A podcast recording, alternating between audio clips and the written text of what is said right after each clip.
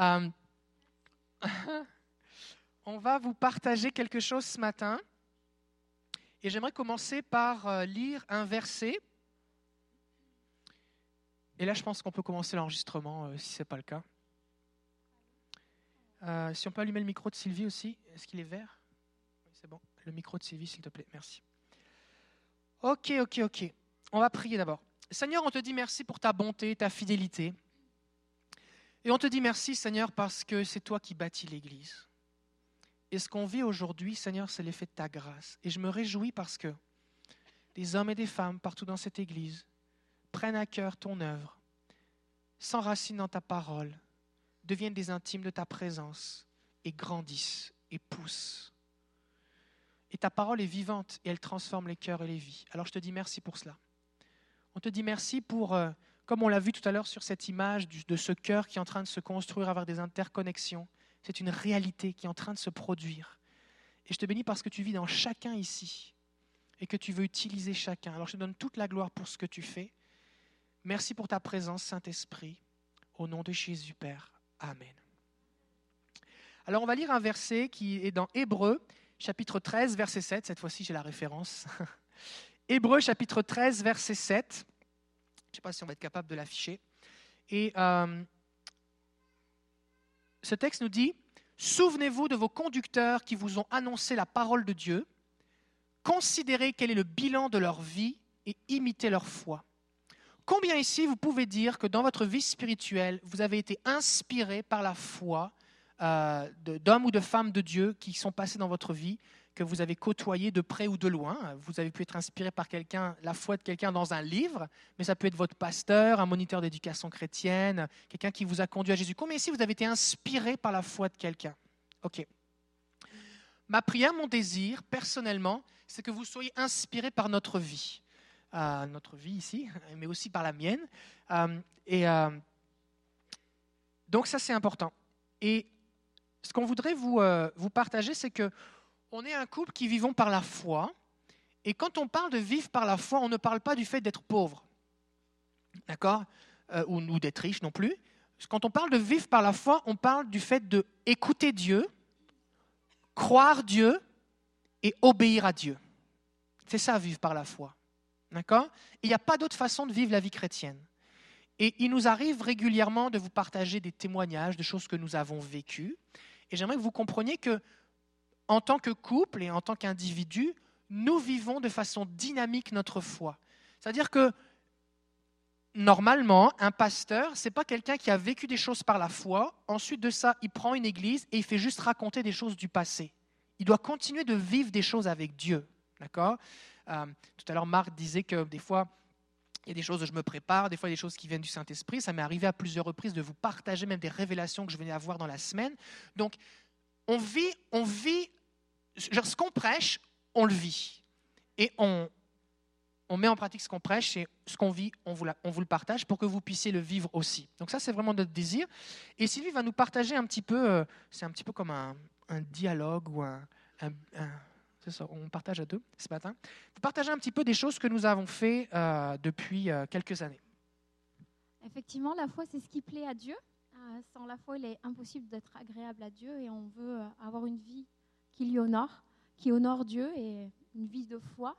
Donc on a fait, euh, depuis qu'on depuis est converti, depuis qu'on est marié, euh, différents pas de foi euh, successifs. Je vous ramène en 2005. En 2005, on était en France. on était profs tous les deux, on était sans enfants.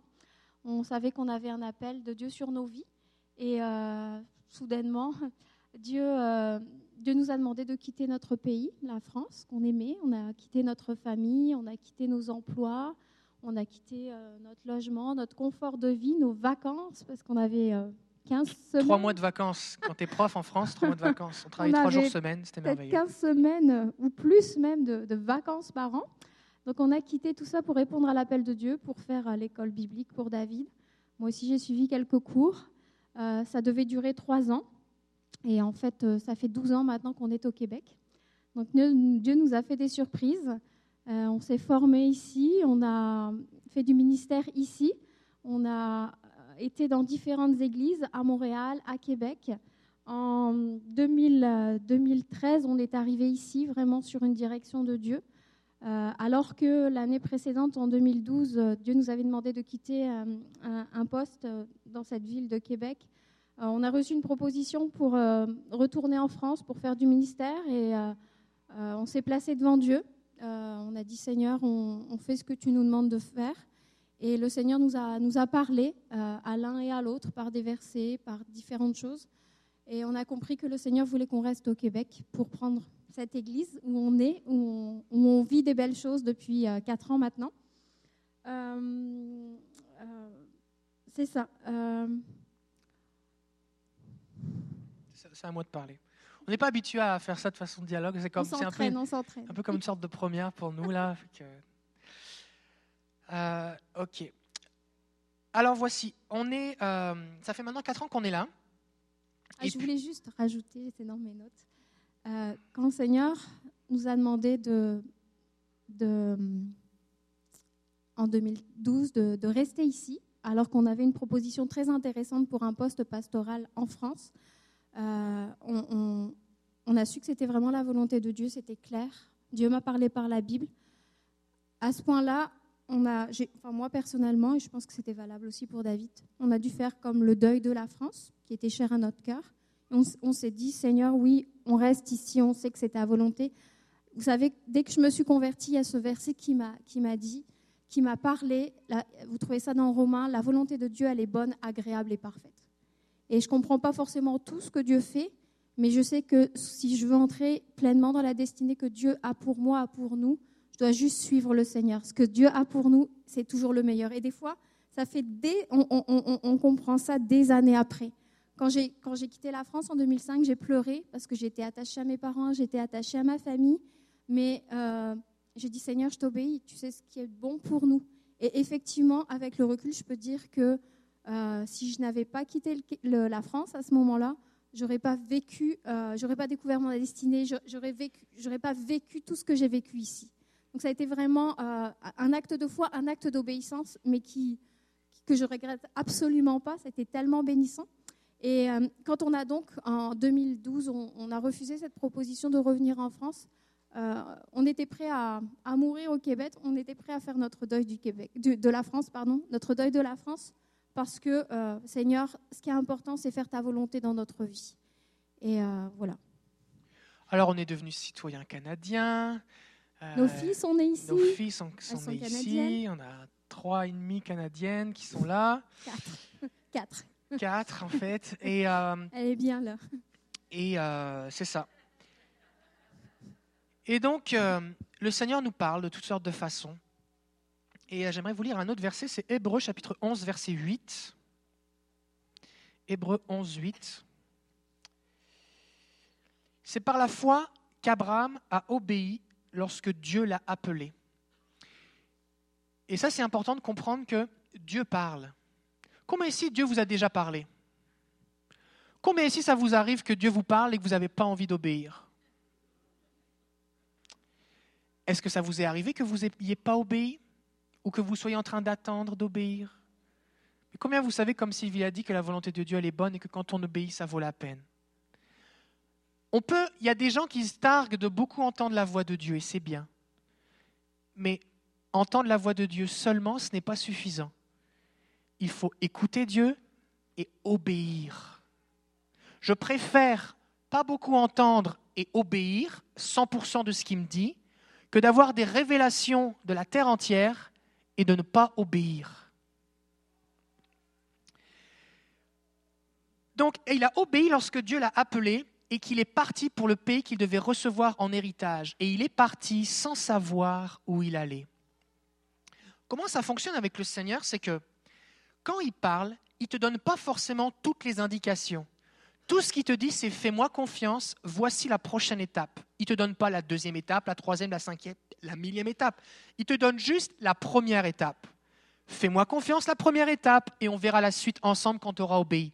Parce que qu'est-ce que ça te donne de savoir quelle est la prochaine étape encore après si tu n'obéis pas avec ce que je t'ai donné? Donc, c'est pour ça que, par exemple, lorsqu'on est parti au Québec, on a une garderie si vous souhaitez pour les enfants. Lorsque, euh, c'est situé en arrière, Lorsque eh bien, Dieu m'a demandé de, quitter notre pays euh, en 2005, je ne savais pas ce qui allait se passer. Je ne savais pas ce que j'allais faire, je ne savais pas combien de temps. Je pensais que ça faisait trois ans, ça allait être pour trois ans et ça fait douze ans. Euh, je ne savais pas. Et à chaque fois qu'il y a eu des étapes, eh bien, on a juste fait confiance au Seigneur. Et j'aimerais insister sur cette notion de il est parti sans savoir où il allait, parce que ça, ça s'appelle la foi. Si quelqu'un part sans savoir où il va tout court, ça ne s'appelle pas de la foi, ça s'appelle de l'aventure ou de la folie ou de l'inconscience. Mais si on part sans savoir où on va en obéissance à l'appel de Dieu, alors là, c'est la foi. D'accord? Alors ça fait maintenant un mois et demi que j'annonce ce que je suis en train d'annoncer, ce qu'on va vous annoncer maintenant à plusieurs personnes. On l'a annoncé au leader de l'Église jeudi, et ainsi qu'au comité euh, quelques semaines auparavant, et au staff. Et euh, ce que je vais vous annoncer maintenant, c'est ça, je vais vous expliquer pourquoi on vous l'annonce et quel a été notre cheminement et notre processus. Et la raison pour laquelle on fait ça, c'est parce qu'on veut que vous puissiez comprendre que ce qu'on prêche, on le vit, ce qu'on vit, on le prêche, ce qui s'applique à nous, ça s'applique à vous aussi, que vous compreniez notre cheminement. On va mettre fin à nos fonctions dans l'Église à partir du fin juin, euh, et parce qu'on va déménager à l'île de la Réunion au mois d'octobre, et euh, on ne sait pas vraiment ce qu'on va y faire, mais on obéit à Jésus et on va, euh, on part. Voici, voici l'annonce. Voici l'annonce. Alors c'est une décision qui, euh, qui s'est inscrite dans la durée. Ça fait à peu près euh, un an qu'on est dans un processus de réflexion. Pas dans un processus de réflexion de on a envie d'aller quelque part, mais dans un processus de réflexion dans lequel Dieu vient accumuler des éléments sur lesquels il nous parle de toutes sortes de façons. Et la raison pour laquelle on va vous partager ce processus, c'est pour que vous compreniez comment nous on le vit, pour que quand ça vous arrive, vous ne soyez pas étonnés, que vous puissiez imiter notre foi. Alors Dieu parle de toutes sortes de façons et il ne nous parle pas toujours pour qu'on change de pays, de continent, de culture, de situation professionnelle. Euh, Dieu ne nous parle pas toujours de cette façon-là, mais ultimement, à un moment, il faut lui obéir et il faut faire ce qu'il nous dit. Euh, ok. Donc, il y a à peu près, euh, il y a à peu près un an, quand j'ai eu terminé d'enseigner le mercredi soir à l'école du Saint-Esprit sur les dons spirituels, j'ai senti dans mon cœur que Dieu débranchait mon cœur. Je ne vais pas l'expliquer, c'est une sensation, d'accord? Euh, c'est, un peu comme quand tu tombes amoureux, tu ne te l'expliques pas, il y a un amour qui est là. Mais quand Dieu te dit ta mission est finie, la grâce qu'il avait mise sur toi pour accomplir cette mission, il l'enlève. Et j'ai comme senti comme si mon cœur était débranché. Donc ça, c'était il y a à peu près un an. On a mis en place les tribus, tout ça. Et euh, ce que je vais vous dire, là, je vais alterner des choses que j'ai vécues récemment, des choses que j'ai relues dans mon journal de prière, des choses que j'ai vécues. Et, la raison pour laquelle on va vous expliquer tout ça, c'est pour que vous compreniez notre cheminement. Je suis arrivé à l'église ici en avril 2013. Et en août 2013, j'étais en prière ici, et euh, dans la semaine. Et, alors que je priais, j'ai une vision. Et dans cette vision, le Seigneur me parlait, parce qu'en en fait, je parle au Seigneur et je lui exposais toutes mes frustrations de toutes les choses qu'on avait besoin de faire, tous les manques qu'il y avait. On n'avait pas à l'époque toute cette euh, structure, que ce soit au niveau de la garderie, des enfants, des ados. le groupe d'ados n'existait même pas. L'équipe de louange ne euh, ressemblait pas du tout à ce qu'elle ressemble maintenant. Et plein de choses dans l'Église étaient carencées ou en manque et en besoin. Et là, je parlais au Seigneur. Et le Seigneur m'a donné cette vision. Et à l'époque, il y avait l'édifice Gibraltar qui se situe au coin de Saint-Sacrement, qui était en construction. Et chaque fois que je rentrais chez moi, je voyais cet édifice en construction. Puis des fois, il y avait des étages de béton qui montaient. Après, ils montaient les fenêtres, euh, toutes sortes de choses qui se posaient. Et ça me montrait que j'étais comme un électricien qui construit une maison. L'électricien vient, il pose l'électricité, il met le, panneau électrique, il met les breakers, les prises. Les murs ne sont pas finis, la peinture n'est pas faite, euh, il n'y a rien, le plancher qui est fini, tout ça. Mais une fois qu'il a fini de poser l'électricité, il s'en va, et c'est quelqu'un d'autre qui vient fermer les murs, euh, tirer les joints, mettre de la peinture, mettre du plancher, fermer l'isolation, fermer les fenêtres et ces choses-là. D'accord? Et le Seigneur m'a dit, et ça c'était en août 2013, trois mois après que je sois arrivé ici comme passant dans l'église, occupe-toi de ta mission, fais ce que toi tu as à faire, et la personne qui viendra après toi s'occupera du reste. C'est pour ça que je me suis volontairement concentré exclusivement sur toute la vie de l'esprit, sur l'action des dons spirituels parce que c'est quelque chose que je porte et que je, vais déposer, que je devais déposer dans l'Église. Et aujourd'hui, que ce soit dans les tribus, à l'éducation chrétienne, dans votre vie personnelle, euh, eh bien, les dons spirituels sont en action, en activité, et vous vivez une vie de l'esprit épanouissante qui se développe. Et euh, ça, je bénis Dieu pour cela. Et ça, c'est quelque chose qui est indépendant de moi maintenant. De la même façon que quand l'électricien est parti, la personne qui emménage dans le logement, elle branche son grippin, sa laveuse, sa sécheuse, et l'électricité fonctionne. D'accord? Elle n'a pas besoin de l'électricien. L'électricien a fait une job, mais maintenant on peut utiliser l'électricité. Donc ça, c'était en août 2013. Maintenant, je vais laisser la place à Sylvie qui va vous partager d'autres éléments. Alors, euh, moi, comment j'ai vécu euh, le début du processus euh, Cet été, le Seigneur m'a interpellée. à chaque fois qu'on rentrait en vacances en France pour voir notre famille, toute notre famille est là-bas, pendant ces 12 années, on y est allé une paire de fois quand même, et à chaque fois que je me trouvais euh, qu'importe quel endroit je me trouvais en France, je voyais des panneaux du Québec. Je voyais des panneaux, il y a des villes en France qui s'appellent Montréal. Je voyais toujours des choses qui me rappelaient le Québec. Et c'était une façon euh, pour le Seigneur de m'interpeller, de me dire, ta place est là-bas. Parce que c'est vrai, on, est humain et puis on a, on a toujours notre famille qui vous dit, euh, quand est-ce que vous revenez? Bah, on reviendra quand le Seigneur nous dira si on revient, parce qu'on n'avait pas d'autre réponse et c'était vrai. Et donc, ça, se passait toujours comme ça. Sauf que cet été, on a sillonné un peu différent la France. On, est allé dans différents coins de la France. On est allé dans le sud de la France. À un moment, j'ai vu un, panneau, un truc qui, me rappelait le Québec. Je dis, OK, oui, je sais, on doit rentrer. Et euh, les vacances se sont poursuivies. Et euh, à un moment, on se trouvait dans l'est de la France. On nous avait prêté une maison qui était euh, dépourvu de toute décoration. Il y avait, euh, c'était comme un gîte en fait. Il y avait tout, le nécessaire, mais il n'y avait pas grande décoration dans la maison. Et on était bien, cela dit. Et euh, sauf qu'à un moment, je, suis dans, donc je découvre la, maison. je, me trouve dans une pièce et, sur un bureau, il y a un, apron brodé qui est un souvenir. Je regarde ce napperon brodé et je découvre la carte de l'île de la Réunion. Et au moment où je le regarde, je suis interpellée je c'est pas juste ah, c'est beau. Je sens que le Saint-Esprit m'interpelle de la même manière que dans le passé, j'ai appris à reconnaître euh, la façon dont Dieu m'interpelle. Ce n'est pas la seule façon euh, dont Dieu me parle. Ce n'est pas quand je vois un panneau, Dieu me parle. Mais c'est une façon, en tout cas. Euh, je vois ce, ce, napperon brodé de l'île de la Réunion et là, vraiment, je suis interpellée. J'en parle à, David. Je lui dis, écoute, j'ai vu ce napperon-là. C'est vraiment la carte de l'île de la Réunion, un souvenir qui avait été laissé. Et euh, je dis, il me semble qu'il va y avoir quelque chose avec l'île de la Réunion. Je ne sais pas si on va y aller. Si. Je pense qu'on va y aller, ou je ne sais pas pour quelle période de temps, mais il y a quelque chose avec, ce, avec l'île de la Réunion. Euh, je laisse ça comme ça. Deux semaines plus tard, on remonte dans le nord de la France, de la France où se trouve toute notre famille. Et euh, à un moment, je, suis dans un restaurant, j'achète une carte cadeau pour mes parents. puis je suis à la caisse, je me retourne comme ça. Et à nouveau au mur, je vois un souvenir, et ce souvenir, c'est l'île de la Réunion.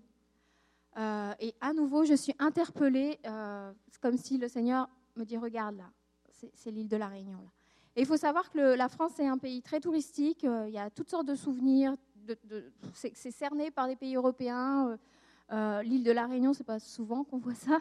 Sauf que là, vraiment, dans ma ville à moi, dans une petite ville, je vois ce souvenir-là et à nouveau, je me sens interpellée.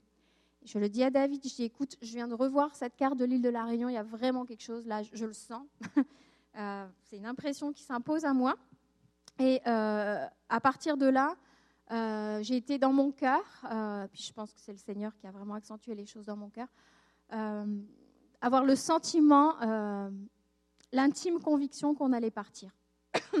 avec en ligne de mire peut-être l'île de la Réunion. Euh, j'ai commencé à, vivre un, certain détachement, j'ai commencé à prier là-dessus, j'ai commencé à questionner le Seigneur, et puis il me semble que à chaque fois que je demandais au Seigneur, parce que je voulais savoir là, euh, à chaque fois la, réponse que j'avais, c'était euh, oui, oui, vous allez partir, oui, c'est votre dernier hiver, oui, c'est ça que je recevais comme, téléchargement, comme dépôt. on est revenu ici. On s'est dit, bah, écoute Seigneur, c'est toi qui vas conduire. Si, on doit partir, bah, tu vas nous parler. Euh, je me souviens qu'au mois d'août, quand on est revenu, euh, David a commencé à faire des travaux de peinture dans la maison. On a repeint le salon. David a construit un meuble dans la cuisine. Je dis, euh, ok, c'est bien ce que tu fais, c'est cool, mais ça va faire beau, mais je dis, ça sert à rien, on, va s'en aller, je le sens, je le sens, on va s'en aller. Et bon, on a quand même fait, parce qu'on n'avait pas d'autres éléments, et puis euh, la maison a été un petit peu embellie, c'est bien. Euh, au mois de septembre, on- Il est, dit, dans les psaumes, il trace des chemins tout tracés dans nos cœurs. Il place des chemins tout tracés dans nos cœurs. Et ça, c'est une des façons dont Dieu parle. Il y a comme c'est une conviction qui est là, que dont tu ne peux pas te défaire, qui s'impose à toi, qui est constante. Des fois, tu te sens comme harcelé, et, tu ne l'as pas forcément recherché, mais c'est comme si Dieu a gravé quelque chose en toi. Il trace des chemins dans nos cœurs. Merci, Suzanne. Ils trouvent dans leur cœur des chemins tout tracés. Donc, euh, c'est ça. Donc, ça se peut que Dieu vous parle aussi de cette façon-là. Alors, quand Dieu nous parle de cette façon-là, ben, il faut demander- aller chercher des confirmations, mais euh, il faut quand même être sensible à ces choses. Euh, donc on est rentré. Au mois de septembre, on a eu une première réunion de femmes. Euh, et puis euh, il y avait un moment, un temps de prière. Nicole Plante est venue prier pour moi. Et elle me dit, Oh, je viens d'avoir une vision.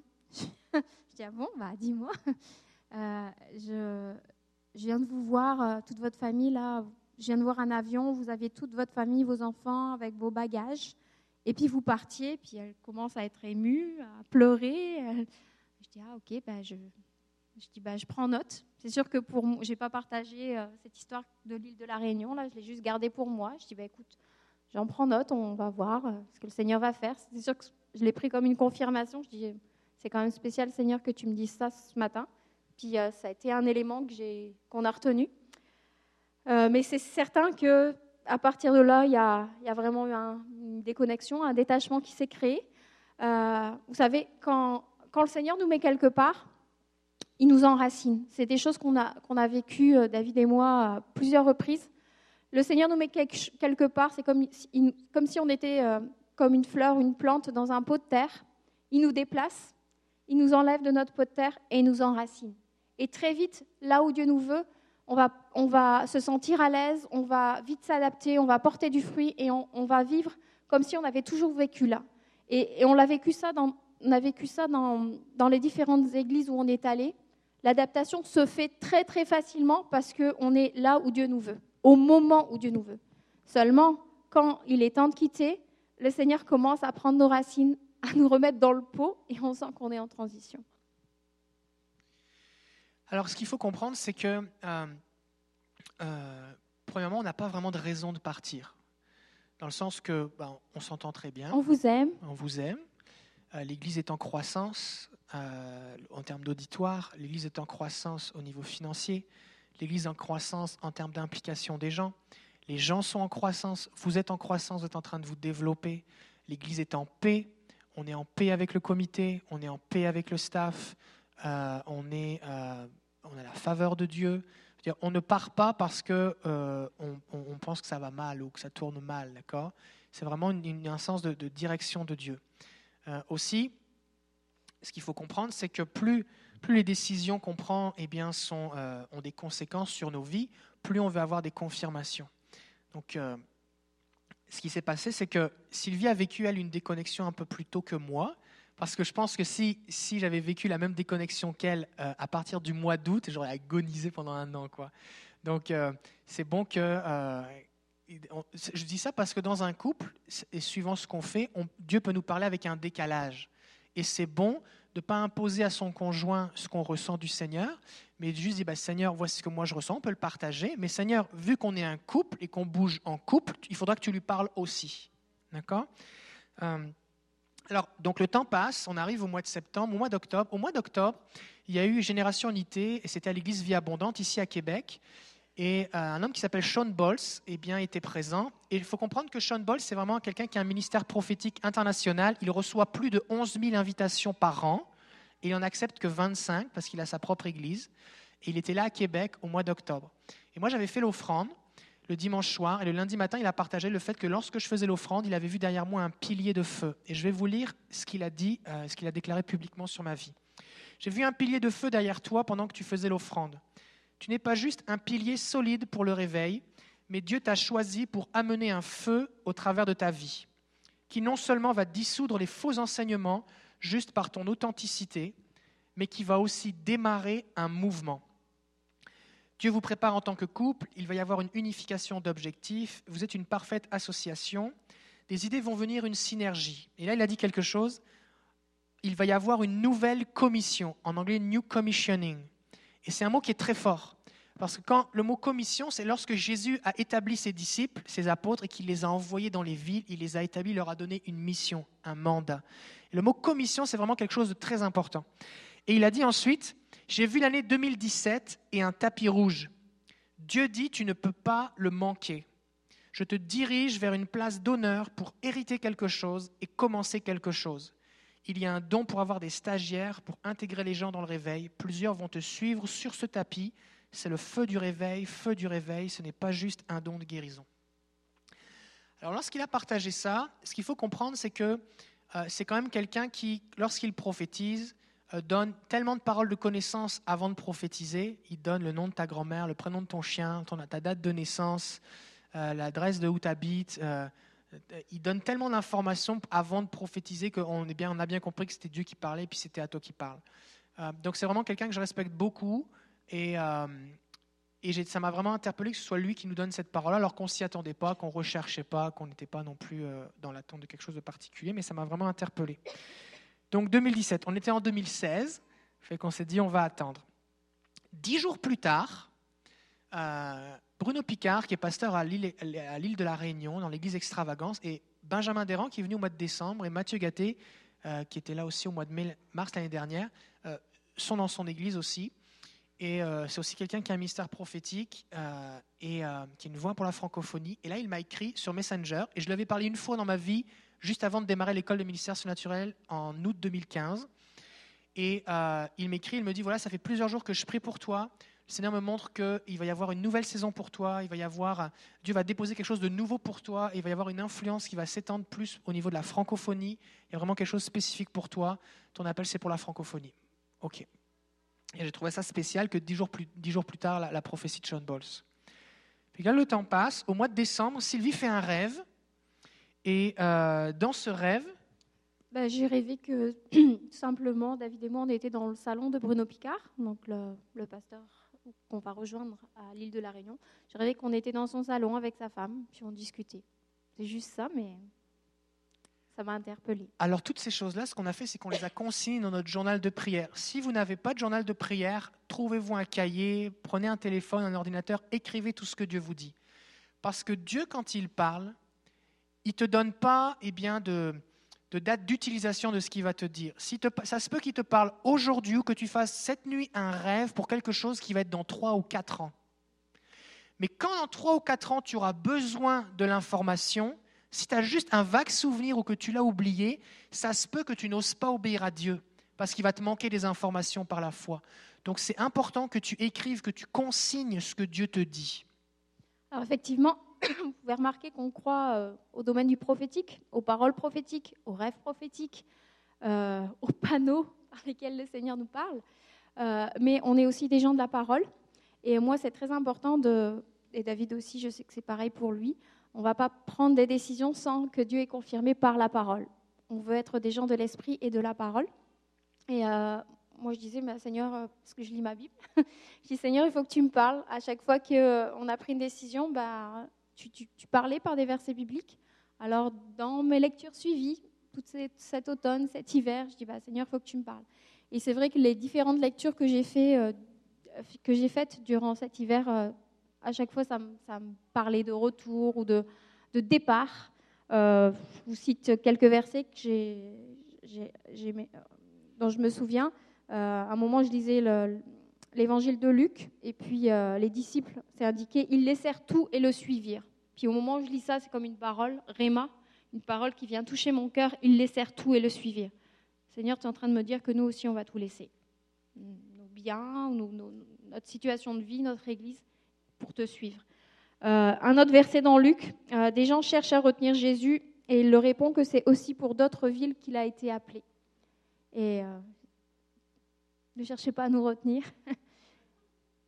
on va faire ce que Dieu nous demande, parce que je pense qu'on a d'autres, d'autres peuples ou d'autres, personnes à aller, à prêcher. Euh, d'autres, choses, je me souviens, juste comme Dieu est le Dieu des détails et Dieu un Dieu personnel. Quand on, quand on a, en 2000 2012, quand il a fallu euh, euh, faire le choix entre on reste ici ou on retourne en France, moi, j'ai, pareil, je, priais et puis je dis Seigneur, il faut que tu me parles par la parole. J'étais dans le livre de Daniel et à un moment, j'ai eu un verset pareil, un verset Réma qui, m'a, qui a touché mon cœur. Et c'était indiqué que Daniel se trouvait dans la capitale, Suse, de la province, près du grand fleuve. Au moment où j'ai lu ça, euh, je ne sais pas vous expliquer, mais le fait qu'il était marqué province, ça résonnait comme belle province. Le grand fleuve, pour moi, ça résonnait comme fleuve, le fleuve Saint-Laurent. Dans la capitale, euh, pour moi, ça résonnait comme Québec. J'avais ma, ma réponse. Je ne vais pas vous expliquer comment j'ai vécu ça, mais c'est un verset dont Dieu s'est servi pour me parler, pour me dire à l'époque, reste ici à Québec. Et dernièrement, alors que je lisais dans le livre d'Esdras, Dieu peut parler à travers tous les, livres de la Bible. Euh, je vous lis le verset Esdras 8, 31. Le douzième jour du mois, nous, c'était le peuple hébreu avec Esdras, nous avons quitté le fleuve d'Ahava pour Jérusalem. Et pour, Jérusalem, pour moi, ça voulait dire le retour au pays. Et il quitte le fleuve. Et à nouveau, il y a une histoire de fleuve. Il quitte le fleuve de, Babylone, en fait, pour aller à Jérusalem. Et dans mon esprit, c'est nous quittons la région de Québec, nous, quittons le, le, fleuve du Saint-Laurent pour ce qui est notre Jérusalem, pour, le, pour la France, en tout cas les territoires de France. Dieu nous connaît, hein, moi c'est une façon dont Dieu me parle. Euh, une, autre chose que je peux vous signaler, c'est que le 1er janvier, on était à un rassemblement euh, interéglise. Euh, c'est Pasteur Grant de Evangel qui, prêchait. Et il parlait sur le, il prêchait sur les mages qui ont suivi l'étoile, qui, euh, qui était comme pour eux un signe prophétique de Dieu. Il, prêchait sur ça. Et euh, il a signalé que, euh, que les mages étaient partis et que peut-être certains de leur peuple n'avaient rien compris quand ils sont partis. Et il a dit cette phrase, Pasteur Grant a dit que des fois on va partir, ça semble insensé, alors que ça nous permet vraiment d'entrer dans notre destinée. Et honnêtement, ça peut, sembler insensé qu'on quitte cette église parce qu'on est bien, parce que on, nos, filles sont bien, tout, tout est bien. Mais euh, je crois que ça va être un tremplin pour nous de plonger encore plus dans notre destinée. Et on fait juste confiance au Seigneur. Je voulais vous dire que, alors que pendant la louange, euh, on, chantait, euh, à un moment, il y avait cette parole du chant qui, disait Ta parole est mon essentiel. Puis j'étais interpellée. Et je voudrais vous rappeler ce verset de Jésus qui nous dit euh, L'homme ne vivra pas de pain seulement, mais de toute parole qui sort de la bouche de Dieu. Et euh, je l'ai rajouté, c'était pas dans mes notes là, mais je me sens de vous dire que euh, est-ce que vous nourrissez votre âme? Est-ce que vous nourrissez votre esprit de la parole de Dieu? Nous voulons être vraiment des gens de l'esprit, mais aussi de la parole de Dieu. Est-ce que la parole de Dieu est à l'honneur dans ta vie? Est-ce que, bah, comme nous, tu peux dire oui, Dieu m'a parlé et Dieu me conduit? Est-ce que le verset ta parole est une lampe sur mon sentier, euh, ta parole est ma lumière, c'est juste de la poésie? Ou est-ce que tu le vis? Est-ce que toi aussi, Dieu te conduit par ta parole? Pour raconter ce genre de témoignage, ça nécessite que bah, durant la journée, j'ouvre simplement ma Bible et Dieu va me parler. Je voudrais vraiment vous insister sur le fait que euh, de vous encourager simplement à lire la Bible, parce que c'est la base, mais tout commence par là. Dieu veut vous parler par la Bible, par sa parole. Il y a des trésors cachés pour vous personnellement. Donc ce qu'il faut bien que vous compreniez, c'est que c'est pas un truc qu'on a découvert la semaine dernière que Dieu parle par la Bible, que Dieu parle par les rêves, qui met des chemins tout tracés dans nos cœurs, qui parle par des prophéties, par toutes sortes de signes et de circonstances.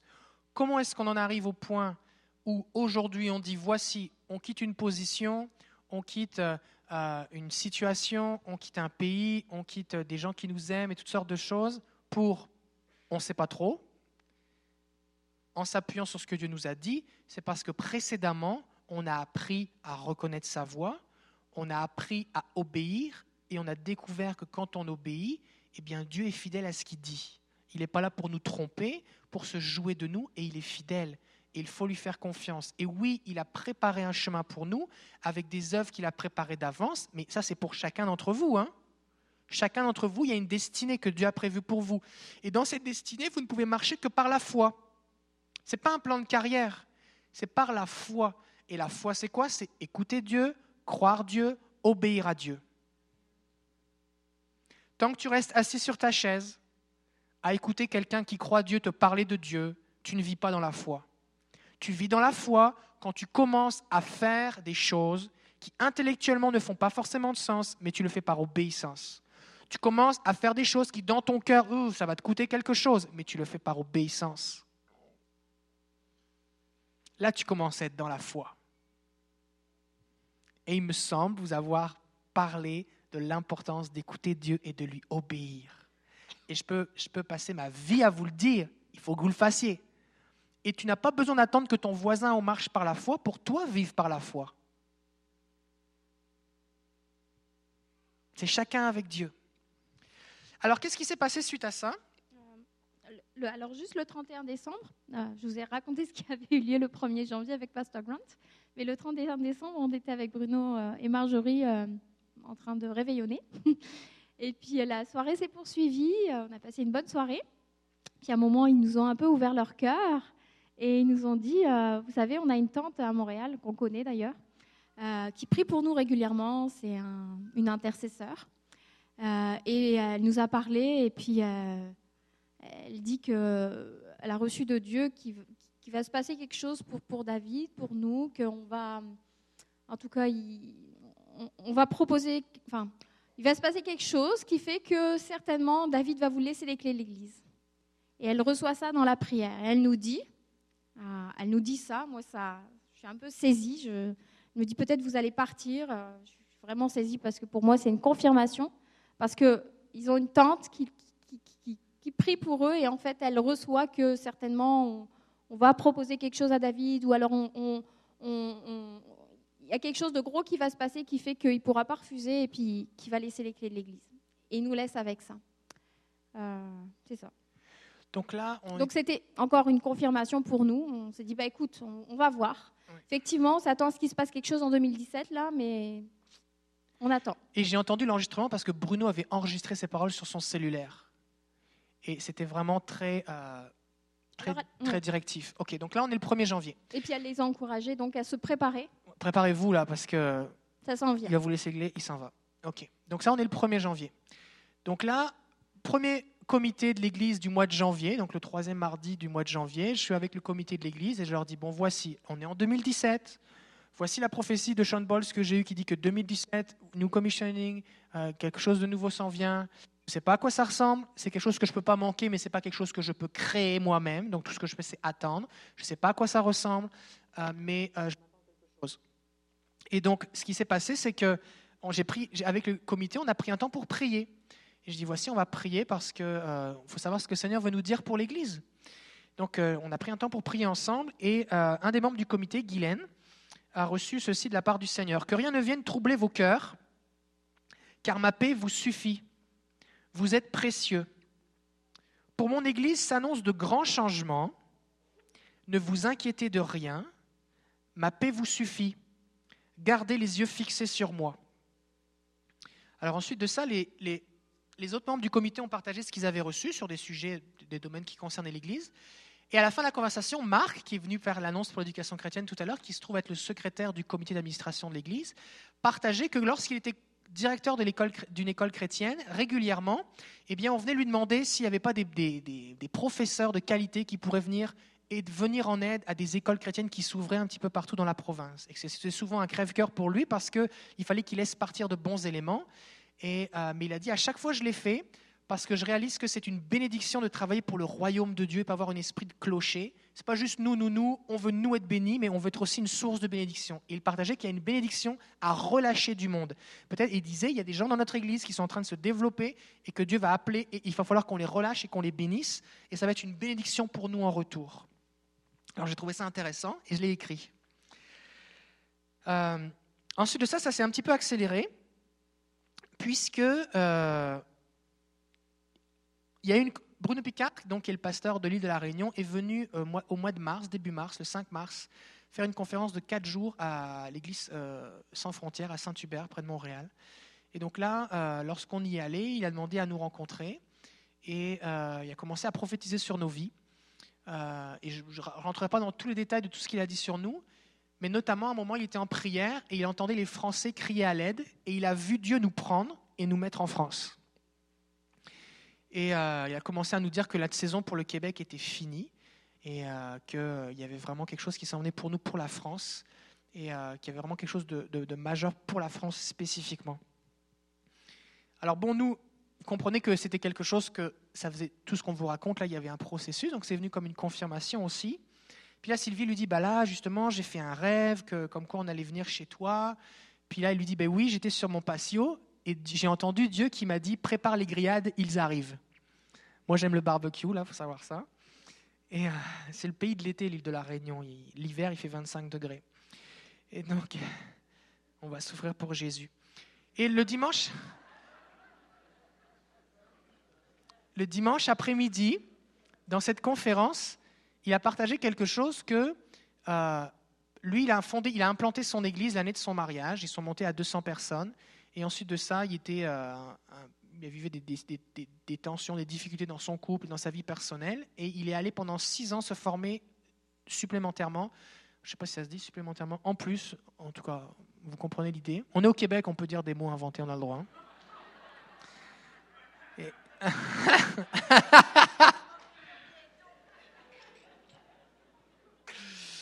en tout cas, c'est ce que j'avais cru comprendre après 12 ans. Ce que j'avais cru comprendre. Et donc, euh, qu'est-ce que je disais? Oui, c'est ça. Donc, il est parti se former. Et puis, euh, pendant qu'il partageait ça, moi, j'ai senti dans mon cœur comme, comme si le Seigneur tirait mon cœur, comme, comme une attirance spirituelle, comme si mon cœur disait, c'est ça que j'ai besoin. J'ai besoin d'un autre niveau de formation. Il faut que vous compreniez que moi, j'ai fait, euh, fait 47 cours bibliques en école biblique au lieu de 30 pour faire mon bac, parce que j'ai fait plusieurs écoles. J'ai étudié pendant 7 ans, j'ai lu des, dizaines de milliers de pages de bouquins. Euh, j'arrête pas d'étudier, de lire, de me renseigner, tout ça. Mais il y a des choses que j'ai besoin d'apprendre que je ne peux pas vivre dans, je peux pas les apprendre dans un bouquin. J'ai besoin de les vivre. Et euh, le soir même, j'ai lu Hébreu 12, 12 qui dit Tracez des chemins droits pour vos, pour vos pieds afin que ce qui est boiteux ne se démette pas davantage, mais qu'au contraire qu'il guérisse. Et ce que je sens dans mon cœur, c'est qu'alors que le Seigneur nous prépare à une accélération, il y a des choses qui vont, euh, qui vont aller plus en termes de la francophonie, l'école de ministère, ça se développe. Euh, j'ai mon livre qui va sortir euh, bientôt, bientôt. Et, je sais que Dieu nous amène à quelque chose de, de plus. Ça va peut-être un ministère itinérant, je ne sais pas. Mais Dieu nous appelle à plus. Et quand on vit cette accélération, euh, vous savez, si vous, avez un pneu qui n'est pas bien fixé, une roue qui n'est pas bien fixée, mais vous faites juste rouler dans votre stationnement, c'est correct. Mais quand tu vas sur l'autoroute, c'est mieux d'avoir tes pneus, tes roues qui sont bien attachées pour ne pas les perdre.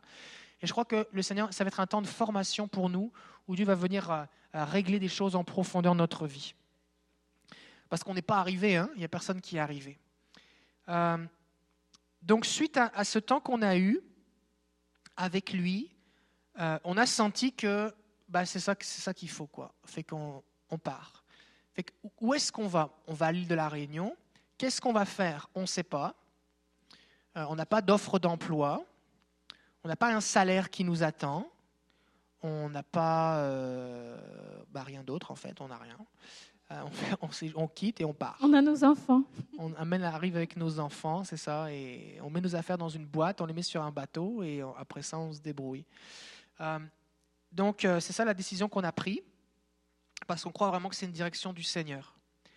La semaine où je suis allé voir Bruno Picard à Montréal, la tante Linda de Marjorie, eh bien, et c'est pas de sa faute qu'on part, d'accord? Ne développez pas une amertume envers cette femme. Euh, mais elle les a appelés et elle leur a dit Dépêchez-vous, c'est imminent. C'est imminent. Pendant cette conférence, deux femmes de notre église, qui sont des conductrices de louanges de l'église où on était avant à Montréal, une le matin en se levant, elle a entendu Dieu qui lui a dit David et Sylvie s'en vont. Et l'autre, pendant la louange, elle a entendu la voix audible de Dieu, elle s'est retournée, c'était Dieu qui lui parlait, qui lui disait David et Sylvie s'en vont. Ça, on l'a su après, là, c'est des confirmations. Alors, quelques jours plus tard, il y a eu le GU ici, à Québec, et avec Sean Smith. Et euh, c'était le 12, je pense, le 12 mars. Et à la fin de la louange, Anna Dumaine a dit que lorsqu'elle était arrivée à Québec sur la route euh, quelques heures avant, elle avait entendu Dieu qui disait que Québec est un hotspot, un point chaud pour le réveil. Et qu'elle disait qu'il y a des gens des nations francophones qui viennent ici pour être embrasés, formés, mais aussi pour retourner dans leur pays. Et alors elle a demandé à tous les gens qui étaient venus d'un autre pays de se lever, et on s'est levé, et elle a prié pour qu'on soit relâché dans les nations, que l'on ait un nouvel amour pour notre pays d'origine et notre gouvernement, et pour que les Québécois nous relâchent vers notre pays. Et j'avais jamais entendu un truc pareil au Québec sur les douze dernières années. Alors ensuite de ça, on a rencontré Bruno et Marjorie, on leur en a parlé. Et Marjorie nous a, parlé que, nous a dit que le premier jour où ils sont arrivés ici à l'église, donc il y a un an et trois quarts, dans la cuisine ici, Marjorie a une vision et elle nous a vu partir en avion. Et elle a dit à son conjoint, Bruno, elle lui a dit, il faut qu'on profite du temps qu'on est avec eux parce qu'ils vont partir. Ensuite de ça, je l'ai annoncé au comité de l'église, euh, mi-mars. Et là, Guylaine, n'ayez pas d'amertume non plus pour Guylaine, on aime Guylaine, a eu un souvenir. Et elle s'est souvenue qu'en 2014, donc trois ans avant, elle avait fait un rêve et elle m'a envoyé ensuite ce rêve par courriel. Ce qu'il faut comprendre, c'est qu'en 2014, moi, je ne croyais pas que Dieu parle par les rêves, je n'avais même pas encore enseigné sur le sujet. Guylaine était en Floride, en vacances, elle m'a écrit un courriel pour me dire voici j'ai fait un rêve et dans ce rêve, eh bien tu venais de déménager et tu étais euh, près de la mer, à côté sur le mur d'une église et tu regardais la mer et tu m'as appelé, tu dis eh viens, j'ai des questions à te poser sur l'impôt. Et tu m'as amené dans un, dans un logement qui était là temporaire, il y avait tes meubles qui étaient là au centre de la pièce avec tes enfants, tu venais juste de déménager et tu me posais des questions concernant l'impôt. Et elle m'écrivait euh, ça se peut, mon interprétation, que tu aies des problèmes avec l'impôt à cause de tes déménagements, mais je connais quelqu'un qui est fiscaliste, euh, je peux t'aider. Et moi, en 2014, en c'était le 27 mars 2014. Moi, en 2014, j'ai pas de problème avec l'impôt, je comprends rien, j'ai pas eu de problème avec mes déménagements, je comprends rien. Donc, je mets ça de côté. Sauf que le 29 mars 2017, exactement trois ans plus tard, j'annonce ça au comité que je m'en vais et que je déménage à l'île de la Réunion. Et je pense, parce que je suis citoyen canadien, que je vais pouvoir avoir le RQAP et les allocations familiales qui vont continuer, ce qui n'est absolument pas vrai. Et euh, euh, et, je partage ça au comité. Guylaine dit Ah, mais j'ai fait un rêve. Et là, elle retrouve le courriel, elle me le réenvoie. Finalement, je parle à son ami fiscaliste pour apprendre que le jour où je quitte le Québec, je deviens non-résident, donc j'ai plus le droit à rien. Mais non seulement j'ai plus le droit à rien, mais il faut que j'avertisse le gouvernement. Parce que si je les avertis pas, je vais avoir une dette que je vais devoir rembourser ce qu'ils m'ont donné. Oh oh Dieu le savait trois ans plus tard, il me prévenait et m'avertissait. Donc, suite à ça, euh, il, y a, il y a quelques jours. Hein? Nicole. Nicole, c'est ça. Nicole aussi. N'ayez pas d'amertume. On aime Nicole. Hein. Euh, il y a quelques jours de ça, Nicole a fait un rêve où elle se voyait en train de faire du ministère. Euh, elle était emmenée par des pasteurs en train de guérir des malades, tout ça. Sauf que euh, elle était avec des pasteurs. Il y avait notamment pasteur Bruno et pasteur Marjorie. Mais dans le songe, nous, on n'était pas du tout dans le décor, en fait. On n'était pas là, ni moi, ni David. Et, donc elle s'est réveillée avec ça, et puis elle, s'est dit, bah, comment ça, euh, comment ça ils sont pas là? En fait, elle est venue voir euh, dimanche dernier David, et puis euh, elle était vraiment émue parce qu'elle sentait que c'était un rêve qui venait de Dieu. Et elle s'est dit, bon, dites-moi là, parce que j'ai encore eu un rêve et vous n'étiez pas là, donc est-ce que vous allez partir? Et, puis effectivement, David lui a On devait lui annoncer dans la semaine. Mais Dieu, Dieu, nous avait devancé. Avant de poursuivre, j'aimerais savoir combien ici, combien ici, Dieu vous avait prévenu ou averti d'une façon ou d'une autre, que vous l'ayez accepté ou pas. À plusieurs, on l'a annoncé, les gens disaient ah, Dieu me l'avait dit, je le savais. Euh, juste levez la main, je dois savoir combien ici vous, vous perceviez ces choses. Ok, levez la main bien haut. Ok, je veux juste compter. 1, 2, 3, 4, 5, 6, 7, 8, 9, 10, 11, 12, 13, 14, 15, 16, 17, 18, 19, 20, 21, 22, 23, 24, 25, 26, 27, 28, 29, 30, 31, 32, 33, 34, 35, 36, 37, 38, 39. 39 personnes. Vincent, ton mari, 40. OK, plus ceux qui ne sont pas là ce matin. Pourquoi c'est important? C'est important que vous ayez cette compréhension que Dieu parle. Et il ne parle pas juste au pasteur, il vous parle à vous aussi. La raison pour laquelle j'ai enseigné le prophétique, 41 avec Joshua. La raison pour laquelle je vous ai enseigné comment Dieu parle, c'est pour que vous ne soyez pas troublés. Parce que quand, Dieu nous prévient des choses, c'est pour qu'on ne soit pas troublés. D'accord? Dieu a un plan. Il est celui qui bâtit l'Église. C'est son Église. D'accord? Ici, ce n'est pas l'Église de Pasteur David, c'est l'Église de Jésus-Christ. Ce que vous ressentez ici, ce n'est pas ma présence, c'est la présence de Dieu. Beaucoup de gens, et je dis, hein, les leaders, chacun à leur tour, partager l'impact qu'on avait eu dans leur vie, mais pour la plupart, je ne les ai jamais rencontrés personnellement dans un entretien. Plein de gens ici, vous avez vécu des transformations, je ne suis même pas au courant, parce que c'est la parole de Dieu qui est vivante qui vous a transformé. D'accord? Donc moi, j'ai juste été un messager fidèle par la grâce de Dieu, mais c'est Dieu qui agit dans votre cœur. Ce qui se passe dans la louange, ce n'est pas juste à cause de moi, c'est à cause de vous, c'est votre ferveur dans la présence de Dieu. Dieu vient parce que vous l'attirez. Je vous ai instruit comment faire pour l'attirer, mais il vient pas à cause de moi, il vient parce que vous l'attirez, parce que vous dégagez un parfum de bonne odeur. Alors, qu'est-ce qui va se passer?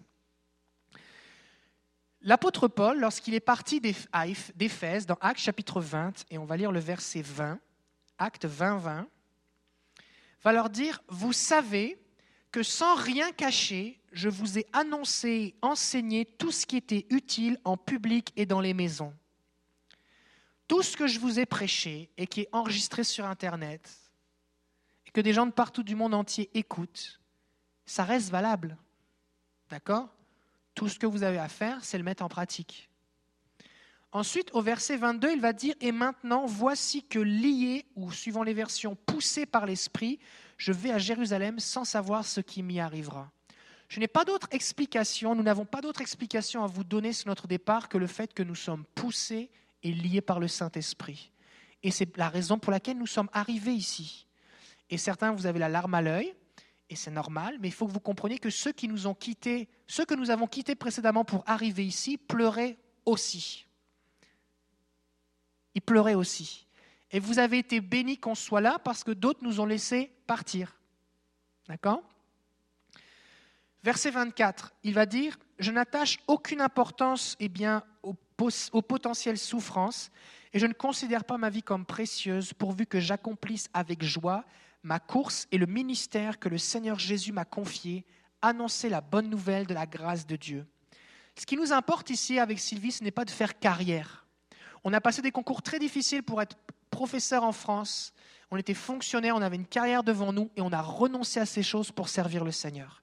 Et à chaque fois, on, a, on, a, on, a, on était prêt à quitter, à tout quitter pour suivre le Seigneur. Et encore aujourd'hui, on quitte financièrement une bonne situation, on quitte un bon logement, on quitte une, une église en paix qui avance, qui se développe, et on quitte pour on ne sait pas trop. Mais on sait que c'est la volonté de Dieu. Fait qu'on veut tenir sa main, et on veut le suivre. Et on croit qu'il a un plan pour nous. Et c'est la raison pour laquelle nous faisons ces choses. Ce n'est pas une carrière, c'est suivre Jésus par la foi. C'est l'aventure de la foi. Alors maintenant, vous allez dire, mais qu'est-ce qui va se passer avec nous? C'est bien, Pasteur David, on est content pour toi, mais nous, là, qu'est-ce qui va nous arriver? Bon.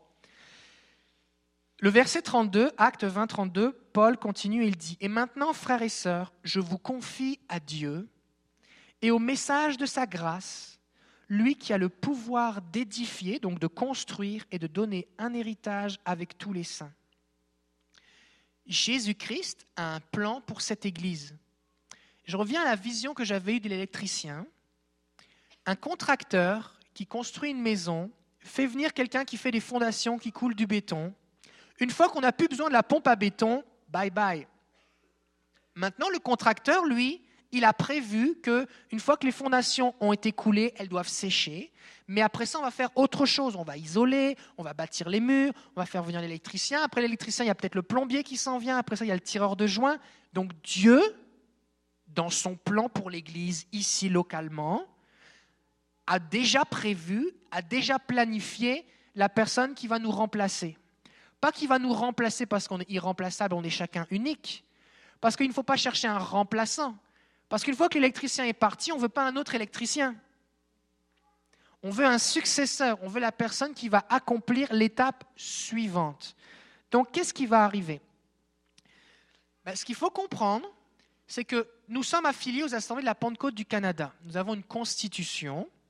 Et d'après cette constitution, quand le pasteur donne sa démission, ce que j'ai fait auprès du comité, qui sera effectif fin juin, eh bien, c'est le surintendant du district du Québec, Michel Bizanon, qui devient le pasteur officiellement de l'Église. Ça ne veut pas dire que vous allez le voir tous les dimanches, mais il va accompagner le comité de l'Église pour former ce qu'on appelle un comité de transition pastorale. Donc, au comité de l'Église actuel vont être ajoutés deux membres officiels de l'Église qui vont former ce qu'on appelle le comité de recherche pastorale. Ce comité va constituer un profil de l'Église, qui est l'équivalent d'un appel à candidature ou d'une offre d'emploi, qui va offrir ce qu'on appelle un descriptif de l'Église. Voici, on est le Carrefour des Nations, on est à Québec, on a des gens de tous les pays, on aime le Saint-Esprit, euh, on a une louange passionnée, euh, on est, voici la situation géographique, où est-ce qu'on est, notre démographie, est-ce qu'on a un bâtiment, est-ce qu'on a des dettes, on n'a pas de dettes, merci Jésus, euh, quel type de profil de pasteur on recherche, on a une équipe, tout ça. Donc on présente l'Église. Et ce profil pastoral va être envoyé, ce profil d'église va être envoyé à tous les détenteurs de lettres d'accréditation du Québec. Donc tous les pasteurs qui ont des lettres de créance avec les assemblées de la Pentecôte du Canada au Québec vont recevoir un courriel du surintendant disant voici, le Carrefour des Nations n'a plus de pasteurs et si vous êtes intéressé, vous pouvez poser votre candidature. Alors ceux qui le souhaitent et ceux qui le sentent de la part du Seigneur vont pouvoir envoyer leur candidature par écrit et le comité de transition pastorale va examiner les candidatures par écrit. Pasteur Marjorie et Pasteur Bruno ont la possibilité, parce qu'ils ont des lettres de créance, de poser leur candidature. Suite à ça, le comité va évaluer, va écarter les, candidatures qui ne leur semblent pas appropriées et vont rencontrer là ou le ou les candidats qui leur semblent pertinents d'interviewer. Ensuite de ça, ils vont les rencontrer une ou deux ou trois fois ou autant de fois que ce sera nécessaire. Ils vont prier, ils vont poser des questions, tout ça, jusqu'à arriver à un candidat ou une candidate. Parce que dans les assemblées de la Pentecôte du Canada, nous ordonnons des hommes et des femmes, et une femme peut tout à fait être pasteur principal d'une église. D'ailleurs, la plus grande église des assemblées de la Pentecôte du Canada au Québec est l'église Evangel Pentecostal Church à Montréal, et d'ailleurs qui est même la plus ancienne église de Pentecôte au, Québec, et eh bien, est dirigée actuellement par une femme, le révérend Patty Miller. Donc c'est possible que ce soit une femme. Si vous avez besoin de précisions bibliques à ce sujet, on a un excellent livre qui s'appelle Créer pour régner, qui est disponible à la librairie euh, sous peu. Donc une fois que le comité eh aura désigné eh son candidat, eh ce candidat va être présenté à l'Église. Il aura l'occasion de prêcher plusieurs fois. Je recommande personnellement que le vote ne se fasse pas tout de suite, mais que les gens aient le temps de prier, de réfléchir, de poser des questions. Ce serait bon qu'il y ait une séance où il y a des questions qui sont posées. C'est ce que j'avais demandé qu'on fasse quand j'ai été élu. Ce n'est pas une pratique courante, mais je pense que c'est important. Il me semble que c'est important. On ne choisit pas un pasteur comme on change de chaussettes. C'est vraiment important. Et suite à ça, l'Église va pouvoir voter. Une fois que les membres officiels ont voté à plus de, je pense, 75%, quelque chose comme ça, eh bien, le pasteur qui aura été le ou la pasteur qui a été désigné eh bien, deviendra officiellement le ou la pasteur principal de l'Église. Ce processus va prendre plusieurs mois. D'accord? C'est important. Pendant ce temps, Pasteur Bruno et Pasteur Marjorie vont rester pour faire ce qu'on appelle un intérim. Ça veut dire qu'ils vont être euh, euh, en charge de l'Église, même si officiellement le pasteur principal c'est Michel Bisaillon qui est le surintendant, mais ils vont être là pour assurer les affaires courantes et la bonne marche de l'Église, et bien le temps qu'il y ait un nouveau pasteur principal. Pourquoi c'est important que ce processus se fasse euh, dans la durée? Premièrement parce que vous allez devoir vivre un deuil. Vous allez devoir faire le deuil de nous. c'est normal, c'est légitime. D'accord? Euh, Vous allez devoir vivre ce deuil. Ensuite de ça, vous allez devoir réaliser que, hé, Pasteur David n'est pas là, mais Jésus est encore là. Il va falloir que vous l'expérimentiez, parce que des fois, dans notre tête, on, pense le contraire. Donc, vous allez vivre ce processus. Il va y avoir les vacances, juillet, août. Il y en a beaucoup ici, vous êtes étudiants qui repartent dans votre famille ou dans votre pays. Euh, il va y avoir des, donc, des entrevues, un processus de recherche. Donc, ça peut prendre plusieurs mois. En moyenne, je ne dis pas que ça va être ça, mais en moyenne, quand il y a une transition pastorale, ça dure neuf mois, comme une grossesse. Ça se peut que ça dure moins longtemps, mais ça prend quand même du temps. Ça ne veut pas dire que pendant neuf mois, l'église va être fermée. Ça va continuer. De la même façon que vous avez été béni quand Pasteur Bruno, Pasteur Marjorie ou des invités sont là, que la louange continue et tout ce qui se passe avec les enfants, ça continue, ça va, continuer. C'est juste que nous, on ne sera plus là. Euh, ça, c'est ce qui va se passer après. Ce qu'il faut comprendre, c'est que tout ce qui se passe dans les tribus dans lesquelles je ne suis pas là va continuer de se passer. Tout ce qui se passe dans les différents comités, les différents départements, bien que je ne sois plus là, va continuer. Ce qui se passe quand vous ouvrez votre Bible, que Dieu vous parle, ça va continuer. ce qui se passe quand vous priez et que Dieu vous parle, ça va continuer aussi. D'accord? Et donc l'Église eh va passer dans une nouvelle saison et ça va pas être un retour en arrière. Peut-être des gens se disent, mais pasteur David, j'ai vécu des choses avec le Saint-Esprit avec toi, est-ce que ça veut dire que maintenant c'est fini, je vais revenir en arrière Non. Quand l'électricien s'en va, il laisse les câbles et les prises et les, et les breakers dans la maison. Aujourd'hui, si quelqu'un vient vous dire Dieu ne guérit plus, les visions, ce n'est pas de Dieu, Dieu ne parle pas, et tu ne peux pas expérimenter la puissance de Dieu, vous ne le croirez pas, parce que vous l'avez goûté, vous l'avez expérimenté, vous savez que vous savez que c'est vrai. Et c'est pour ça que le comité et l'Église ont un rôle à jouer, à s'assurer que notre successeur marche dans la même vision, la même direction. Et l'apôtre Paul, à plusieurs reprises, va dire que eh c'est comme une fondation qui a été établie et que celui qui bâtit dessus doit faire attention de poser l'étage suivant sur la fondation pour que ça continue d'avancer. La bonne nouvelle, c'est que Dieu a préparé quelque chose. Dieu a préparé un plan.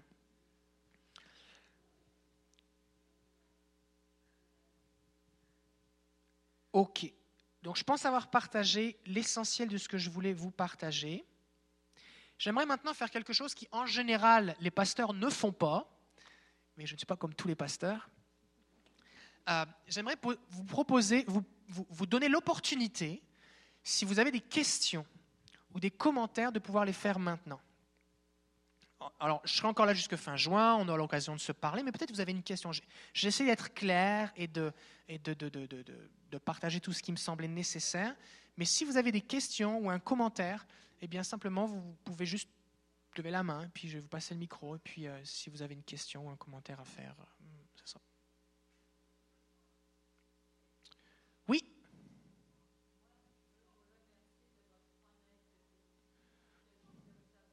Attends, je vais porter avec le micro, si tu peux t'approcher.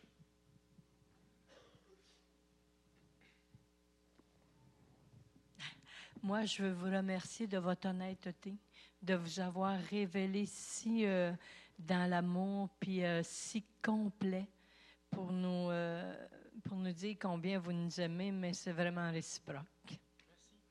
Merci.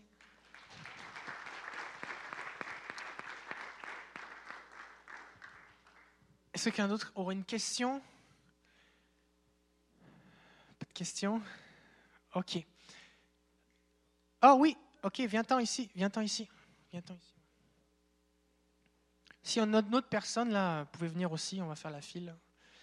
Juste vous dire aussi que pendant la réunion d'affaires, on, va faire une réunion d'affaires euh, en format euh, pas accéléré, mais en tout cas euh, concis.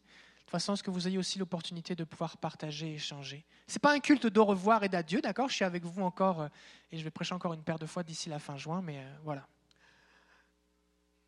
Pasteur David, Pasteur Sylvie, un jour, j'avais j'avais une, interrogation sur le membership? Parce qu'on va dans une église, les Africains connaissent bien le, AD, si tu n'as pas ta carte d'AD, tout ça, si tu n'as pas ta carte euh, de l'église, etc. Et Pasteur David m'a dit, c'est le carrefour des nations. C'est pas si grave que ça si tu n'es pas membre actif. C'est un carrefour, puis les gens viennent et repartent. Et vous ne le faites que le confirmer aujourd'hui. Vous obéissez à Dieu, en toute franchise, en toute honnêteté, je tenais à le souligner. Je tenais à le souligner que vous, vous êtes le reflet de ce que vous avez prêché. Vous m'avez apporté beaucoup à mon foyer, mais on veut vous le redonner aussi. J'ai simplement à cœur de prier pour vous. Sylvie David, je peux? oui, Seigneur, je parle fort alors.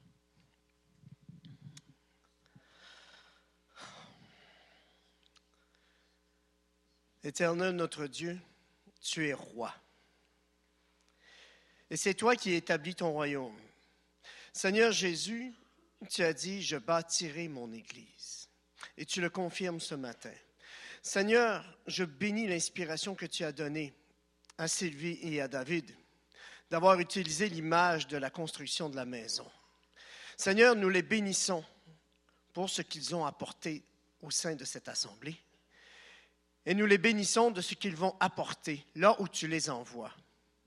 Seigneur, nous appelons ton armée d'anges, Seigneur, à les accompagner chaque jour. Seigneur, merci parce que tu soutiens la grossesse de Sylvie, Seigneur. Tu l'as dans ta main. Et peu importe, Seigneur, le lieu d'accouchement, nous savons que tu seras présent. Seigneur, nous te remercions de l'apport que tu as apporté ici, de ce que tu as apporté par ce couple, par cette famille. Et nous te prions de les accompagner, Seigneur. Nous prions, Seigneur, pour une persévérance entière, Seigneur, à s'accrocher à tes visions et à s'accrocher, Seigneur, à ta parole qui est si précieuse, plus précieuse que tout. Seigneur, tu as déposé ta parole dans leur cœur et elle va continuer à croître. Je te prie de les bénir encore. Et nous savons, et nous nous attendons à toi pour la continuité au sein de cette assemblée. Nous te rendons à toi toute la gloire parce que c'est à toi qu'elle revient. Bénis-les, bénis-les, mon Dieu. Amen.